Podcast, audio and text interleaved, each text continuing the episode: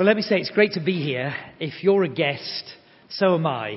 And um, it really is good to be here. It's a few years since I was last at uh, Christchurch Forward, so it's a real privilege to share with you. Some of you will know that my daughter and son-in-law and three little grandsons attend here regularly, and they love it. They really do. So it's nice to be with them as well as with you. I was in Reading University just a few weeks ago. I was there for a week, and um, this sounds a little similar to something I was saying earlier about a greeting card, because I was nosing around the, the shops that are on the campus in, in Reading, and there was Blackwell's bookshop, and there were some greeting cards which I looked at, and one of them absolutely horrified me, and I bought it. Um, the reason it horrified me, there, there was nothing inside. You opened it up, it was just blank, and the back page, as it were, of the, of the card just had the, the publishers, etc. And on the front, there was no picture, just five words. But they really struck me. Heaven is the new hell. That's what it said. That was the greeting card. That, that, that, they were the good wishes we were to send to people. Heaven is the new hell. And, and I really was, I felt a little angry. And then I began to think about it and I thought, well actually, for many people, heaven would be hell.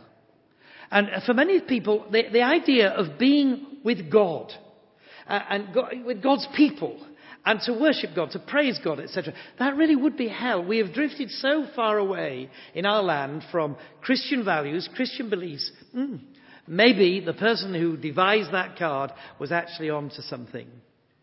Now, I don't know what your thoughts are about heaven and hell and life after death. And I suppose your thoughts are as valid as anybody else's. And my thoughts, who am I to say that I'm right and you're wrong or whatever? But the one person who has the right to speak about eternity is God himself. He is the eternal God. His home is heaven. And he's the one who's revealed to us about eternity, about life after death, about heaven and about hell. And therefore, when we turn to the Bible, to God's Word, and ask Him to teach us, we're, we're learning from the one who knows this subject better than anybody else. And actually, when you begin to study what the Bible teaches about heaven, you sort of think, yes, the person who is not belonging to the Lord Jesus Christ, who doesn't know Christ, really would not be at home there at all. So in the simplest of messages, and I think some of you might think at the end of this little message, oh dear, that, that was almost childish in the way it was so simple. I've just jotted down a few words that would help us to understand what heaven is like, to describe heaven.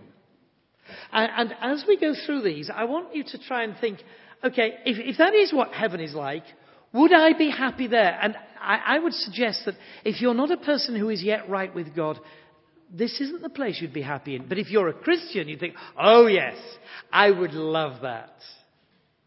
First of all, I want to say that heaven is a place of singing.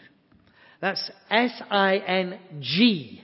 I-N-G. Alright, so it's not sinning, it's singing. Heaven is a place of singing. Now, of course we get the, the, the, idea of this, you know, just from the sort of caricatures of heaven that we see in newspapers and books and all the rest. But it is a place, not so much that people are idling around, sitting on clouds, playing a harp or whatever, but it is a place of great rejoicing, of praise, of exuberance, of delight, of joy, a place of singing. Listen to these words from the book of Revelation again chapter 15, we read, And I saw something. Now, this is John, the youngest of Jesus' 12 disciples, who outlived the others, was actually imprisoned for his faith on the Isle of Patmos. And while he was there as a Christian, he had visions that he was to write down in the, in the book of Revelation. Visions of the Lord Jesus Christ. Visions of the future. And this is what he said. I saw something like a sea of glass mingled with fire and those who have the victory over the beast, over his image and over his mark,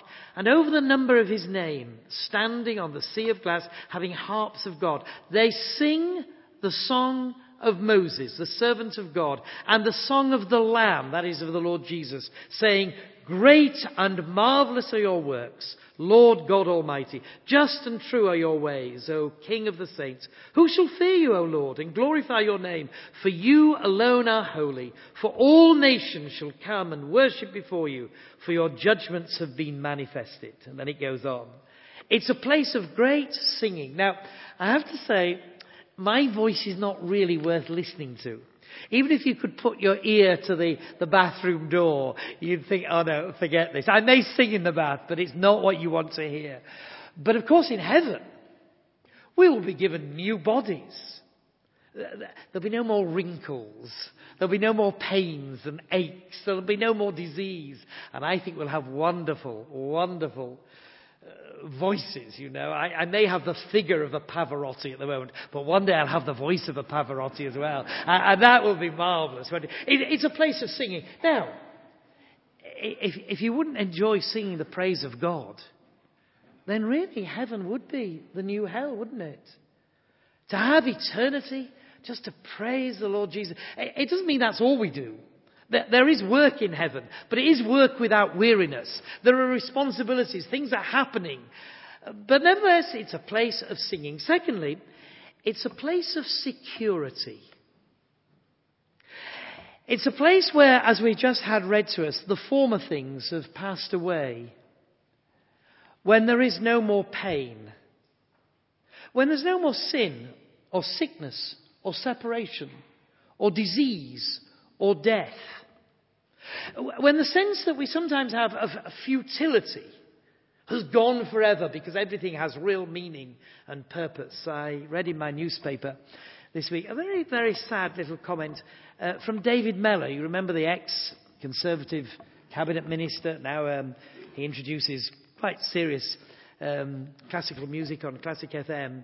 And uh, he said in my newspaper anyway, he said, Life has been an endless pursuit of futility. And I, I have to say, my heart went out to him. I wrote him a letter. I sent him a John's Gospel. Whether he'll acknowledge it, who knows, but he may as well have one. And, um, and I, I urged him to look again at the Lord Jesus Christ. But sometimes you get to the end of the day and think, what have I accomplished? Or do you get to the end of a decade and you look back and think, hmm, that, that has gone so quickly, but, but what is life all about? What am I doing? What's the purpose of it? Suddenly, all these things will be done away with, and, and we will be in the presence of God forever. And we'll be secure. No fears there. I think most of us at times live in fear. Fear that the doctor might say something serious. Fear that uh, the relationship might break up. Fear that where I'm living isn't safe. Fear about what's happening to our children or our parents. It's amazing. Fear is like a fog. You know, fog is billions and billions of tiny little globules of H2O, but they're, they're, they're, so minute, but they blur your vision. You can't see forward, and, and you tread very, very carefully. Fear's like that. But there'll be no fear in heaven. It's a place of security. We will be in the grip of God, and we'll be there for eternity. It's a wonderful place, is heaven. And then, thirdly, now this might sound very strange, but heaven is a place for sinners. Now, some of you are thinking, just a minute, Roger, I think you made a mistake there. Surely heaven is a place for the good. The good go up, the bad go down, don't they? But actually, that's not what the Bible teaches. When you start to think about it, if it was for the good, who is good? We all delighted, even if we, we were very sympathetic to him and understanding towards him, but we all delighted in hearing Gordon Brown, thinking nobody was listening, making his comments about Gillian Duffy and all the rest. But, but actually, there is that side of us, in each of us. It's not that we can excuse it, it's wrong. But the God who knows how we think, the God who hears every word we say, the God who knows everything we do, the things in which I become involved, the, the places I go, the people with whom I get involved. The God who knows us through and through sees us as people who are not worthy of heaven. Nobody is. And yet heaven is a place for sinners? Yes, because as I quoted this morning from Martin Luther, heaven is not a reward. Heaven is a gift. You see, if it was that Jesus came into the world for good people, He'd never have found any. But when he says, I came not to call the righteous, but I came to call sinners to repentance, every time I read it, something within me wants to put up my hand and say, Excuse me, but I qualify. And we do. He came for people who've messed up. He came for people who've broken the commandments. He came for people who have pushed God to the edge of the plate of our, our lives and, and, and, sidelined him and thought, no, I'm, I'm the captain of my own soul. I'll live and do as I please. I will make my own choices, thank you. He came for people like us. And actually, that's one of the things in answering your question from earlier, Gareth. Why do I do what I'm doing? I, I just think it, it's, I, I have the most wonderful message in all the world that I can go to anybody, whoever they are, and speak to them about how Jesus Christ can change them and make all things new. Heaven is for sinners who have turned from their sin and trusted Jesus Christ. If you want, heaven is filled with sinful people who have been forgiven. Uh, Peter, remember he was the outspoken disciple of Jesus Christ. Sometimes he opened his mouth and put his foot in it. Sometimes he made some great mistakes, but he loved the Lord and he served him very, very faithfully. And as an old man, he wrote to Christians scattered throughout the then known world. And, and he, he, he's encouraging them and he says, Do you know, there is a place reserved in heaven for you. But, but they were ordinary people. They'd made mistakes. Nobody is perfect. We know that. Yet Jesus came into the world for such as, such as them. Let me tell you a story. It's, it's, it's moving, it's, it's touching, but it's real. It happened just in the last couple of years. It started four years ago with a little nine year old boy whom I knew, knew his parents before they ever got together and married and, uh, you know, corresponded with the family. I've known the family for many years. But their second child, David, age nine, was diagnosed having a, a brain tumour. He had some serious surgery, and at first things looked quite good, but then they began to deteriorate again. But for little David, brought up in a Christian home where his parents prayed for him and taught him the scriptures, and he went to church and all the rest, there were some battles going on in his mind. He, he loved Arsenal now, I, I, just can't understand how anybody can get excited about any football. I, if, if dear Philip is here, you know, let him delude himself and support Sheffield Wednesday. We all know better, don't we? It's, oh, well, perhaps, sorry, half of us know better. Perhaps that's what I should say. But, uh, but for this little David Johnson, he, he loved Arsenal. And really, yes, he believed in God. He went to church. But really, Arsenal was his God. But he knew as well that he wasn't well and there was an almighty struggle going on. He was asked once by a charity, the Starlight Trust, you know, we'd like to do something special for you. So they arranged, he, he, he, lived near Bristol, they arranged for one of these stretch limos at his request to take him from Bristol to watch Arsenal play at home and meet some of the players. And then go to the theatre in London and watch Joseph in an amazing Technicolor Dreamcoat and all the rest. Wonderful things given to a little boy, but he's dying. And there was a battle going on, and eventually, it took about 18 months for this little lad to resolve this battle, to realize that, okay, even his beloved Arsenal couldn't help him at this time. And he firmly put his trust in the Lord Jesus Christ. Just after Christmas, two years ago, he and his older sister and his mum and dad went together to see the consultant who sat them all down. There was a nurse there, and this Chinese consultant said, David, I have to tell you, we are losing the battle. And David said, Does that mean I'm going to die? And the consultant, I suppose very loath to say to an 11 year old boy now, said, Well, I'm afraid it does. And David said, I think I need to tell you, I have a friend, and he's called Jesus. And when I die, I'm going to be with him forever in heaven because he loved me. Apparently, the nurse was in the corner just weeping buckets at this. But the, the consultant said, David, you are a very brave boy, and I'm sure that God will look after you and your mum and dad and sister. I too have a friend called Jesus. And then David said, Are your mum and dad Christians as well? And the doctor said, Well, I'm afraid they're not. They worship false gods. In March, just two years ago, little David Johnson went to be with the Lord. He went to heaven. Was he perfect? Do you know any 11 year old boy who's perfect? Had he never sinned? Of course he'd sinned. Well, never committed a great crime, you know, but I suppose in many ways I haven't. You know, I've, I've never murdered anybody. I, have never robbed a bank. I can name some banks that have robbed me, but they're allowed to do that, you know. I, have never done any headline hitting crime, but am I a sinful person? Yes.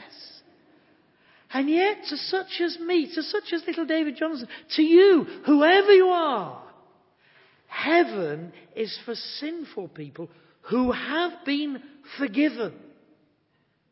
Now, if you feel, oh, I, am sinful, but I've never been forgiven, I don't know that you'd be at home in heaven. I think you'd feel grubby and dirty in this place where the, the glory of the Lord just shines and prevails over the whole atmosphere. I, I don't know that you'd want that. But if your sin has been dealt with, if you've been clothed, covered with all the goodness of Jesus, in other words, your sin transferred to Him and His goodness credited to your account, oh, suddenly you'll feel at home in heaven. Heaven, a place of singing and security, a place for sinners. And then heaven is a place of the Saviour.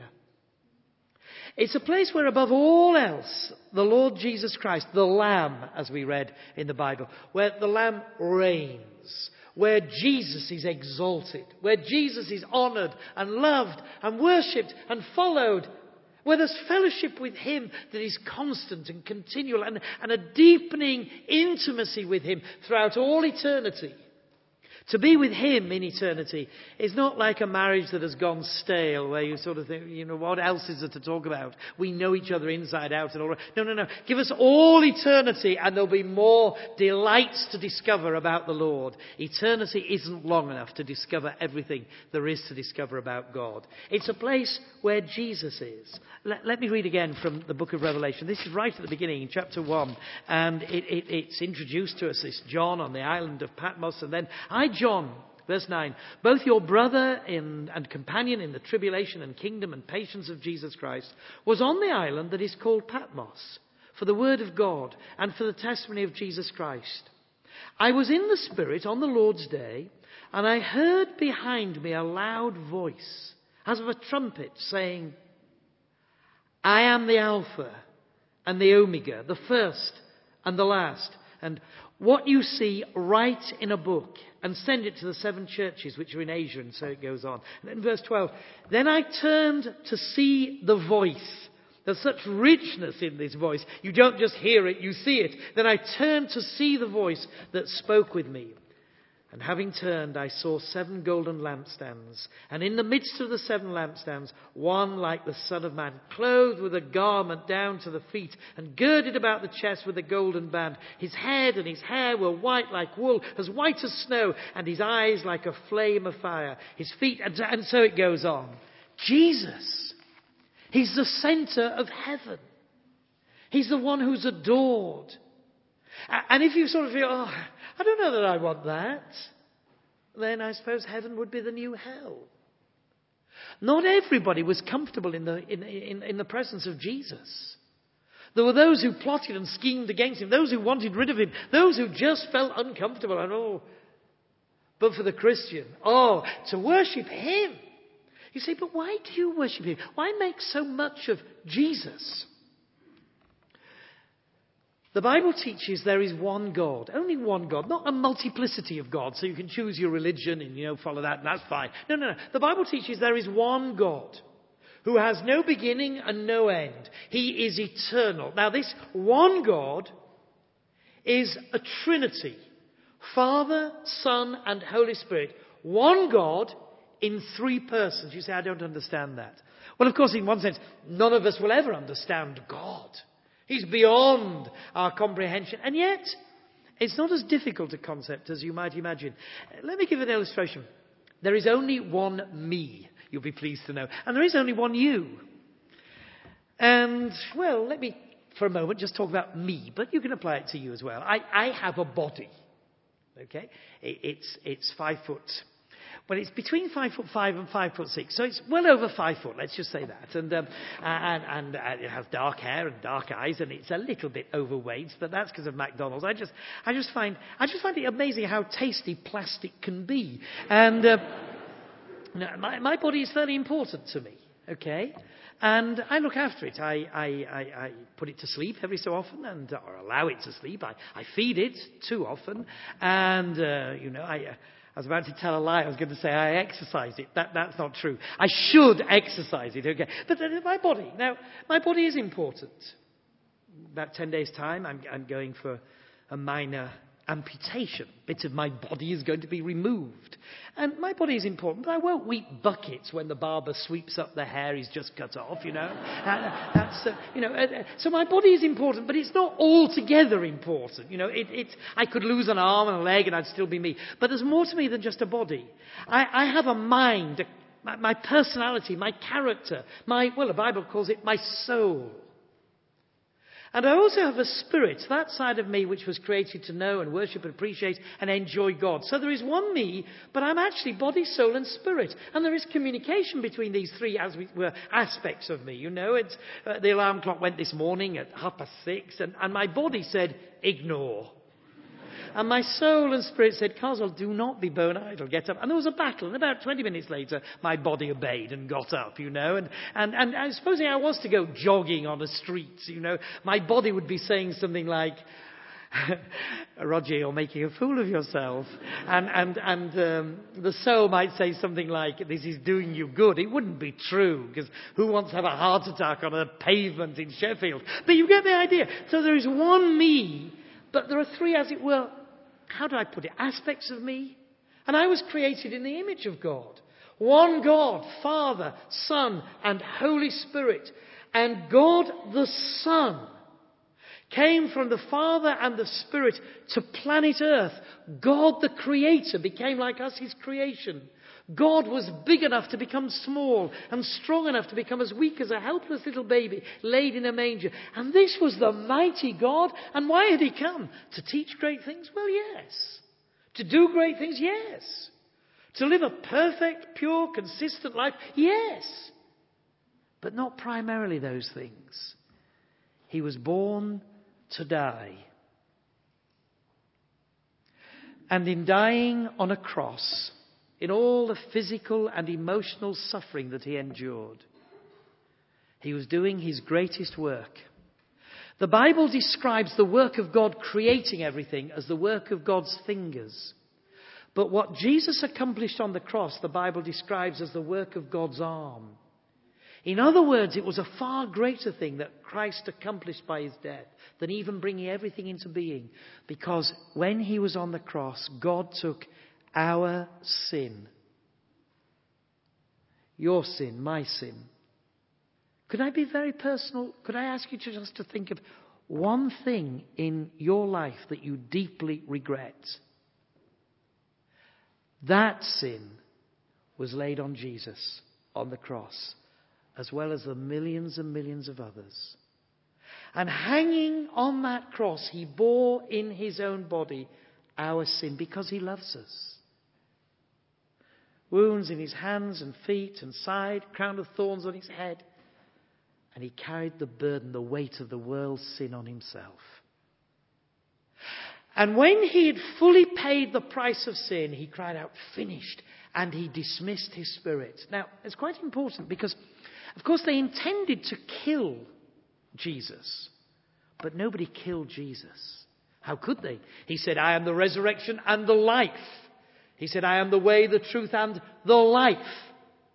He said, No one can take my life from me. I have power to lay it down, and I have power to take it up again. Nobody killed Jesus, they crucified him. And when he'd fully paid the price of sin, he dismissed his spirit. He gave up the ghost. If you want, he was the only person in history who ever chose to die. You say, oh, no, just a moment, Roger. I know so and so. They committed suicide. They chose to die.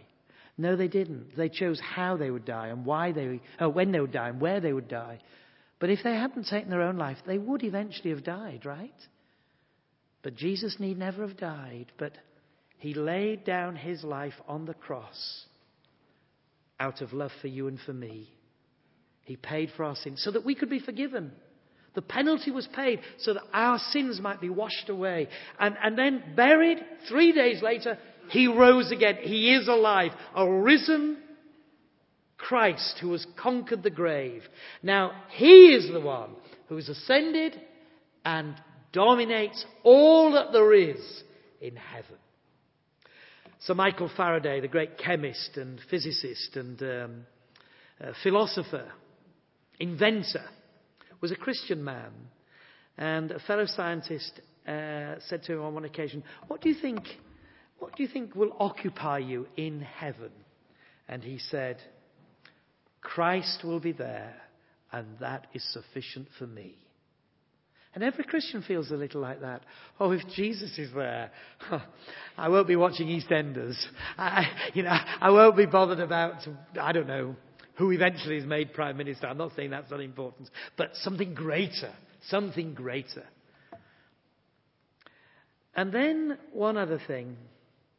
It's a place of singing and security. It's a place for sinners. It's a place of the Saviour. But I want to ask you a question now. I want to ask Is this a place where you will be? You say, Oh, Roger, I, would love to know the answer to that.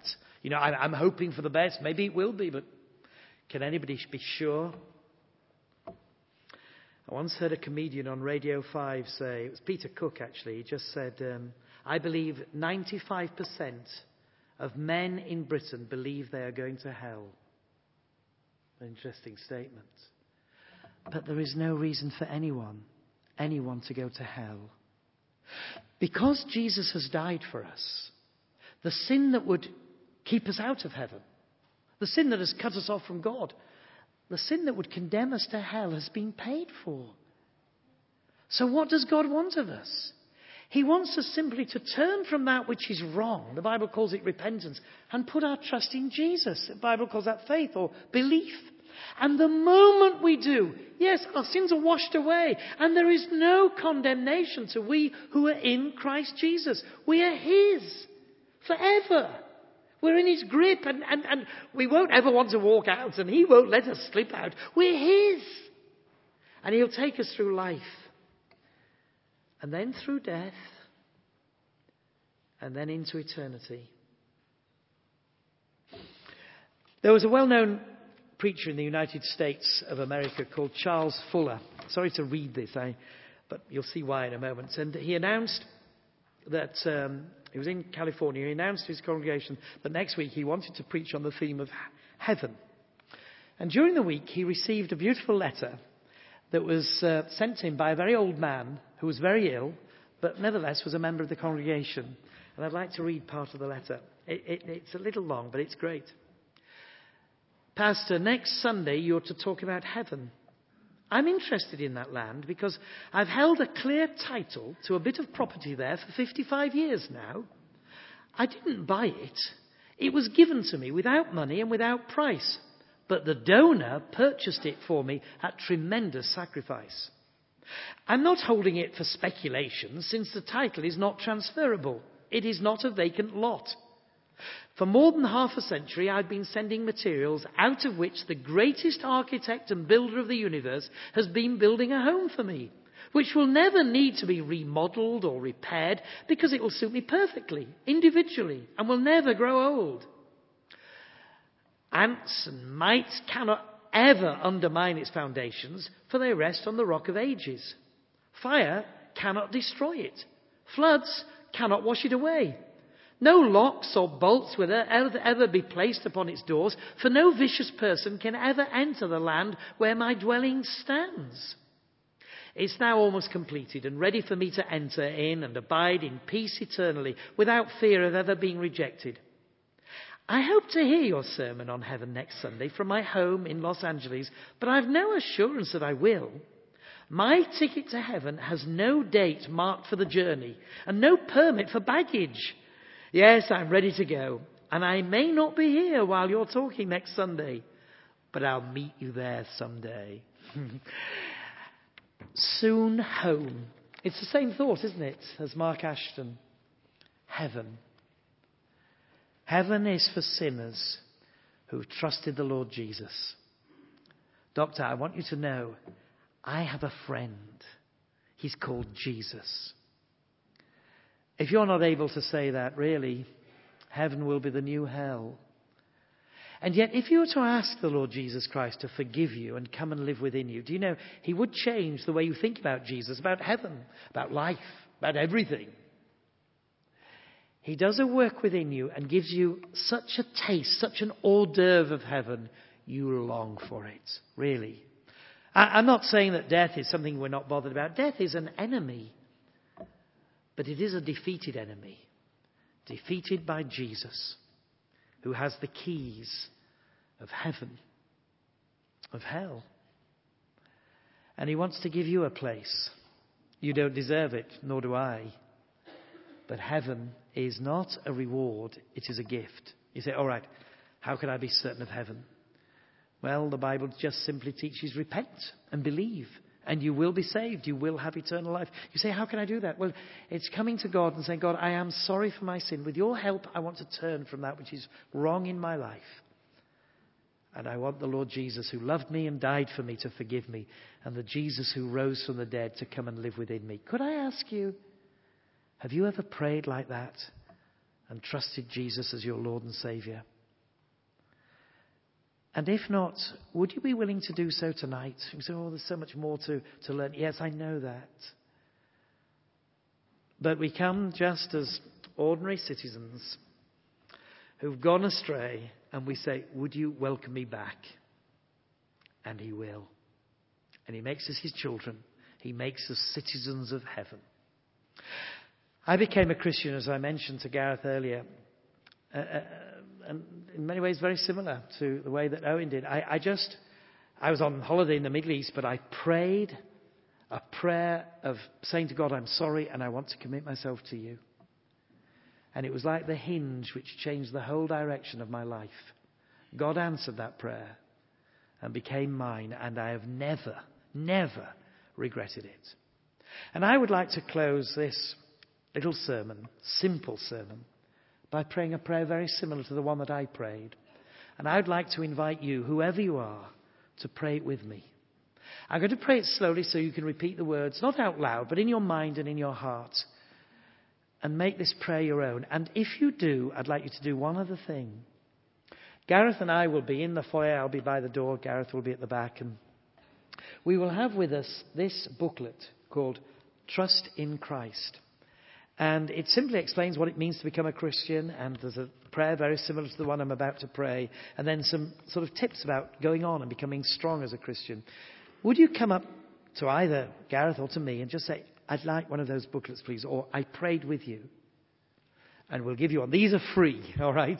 The others, sorry, I have to charge for those just to cover the cost, but, but these are free. And we'd love to give you one. And then I just wholeheartedly commend to you the, the, the, Christianity Explored course beginning a week on Tuesday. I know the course very well, and I just, I just say it's brilliant. Digging into the Gospel of Mark, trying to answer our questions. It's as if the real Jesus walks off the pages of the Bible and introduces himself to us. It's a great course. Try it. You no commitment to come every week if you don't enjoy it, but I think you'll love it.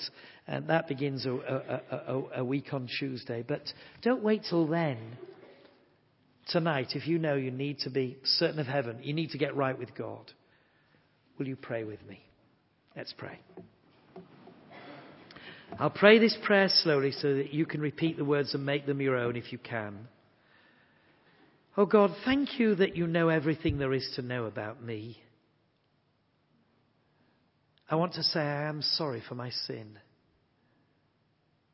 And with your help, I want to turn from it. Thank you that the Lord Jesus loved me and died for me and rose again from the dead. Please forgive me. Come and live in my life. Become my Lord, my Saviour, my friend, and help me to follow you. For I pray in Jesus' name. Amen.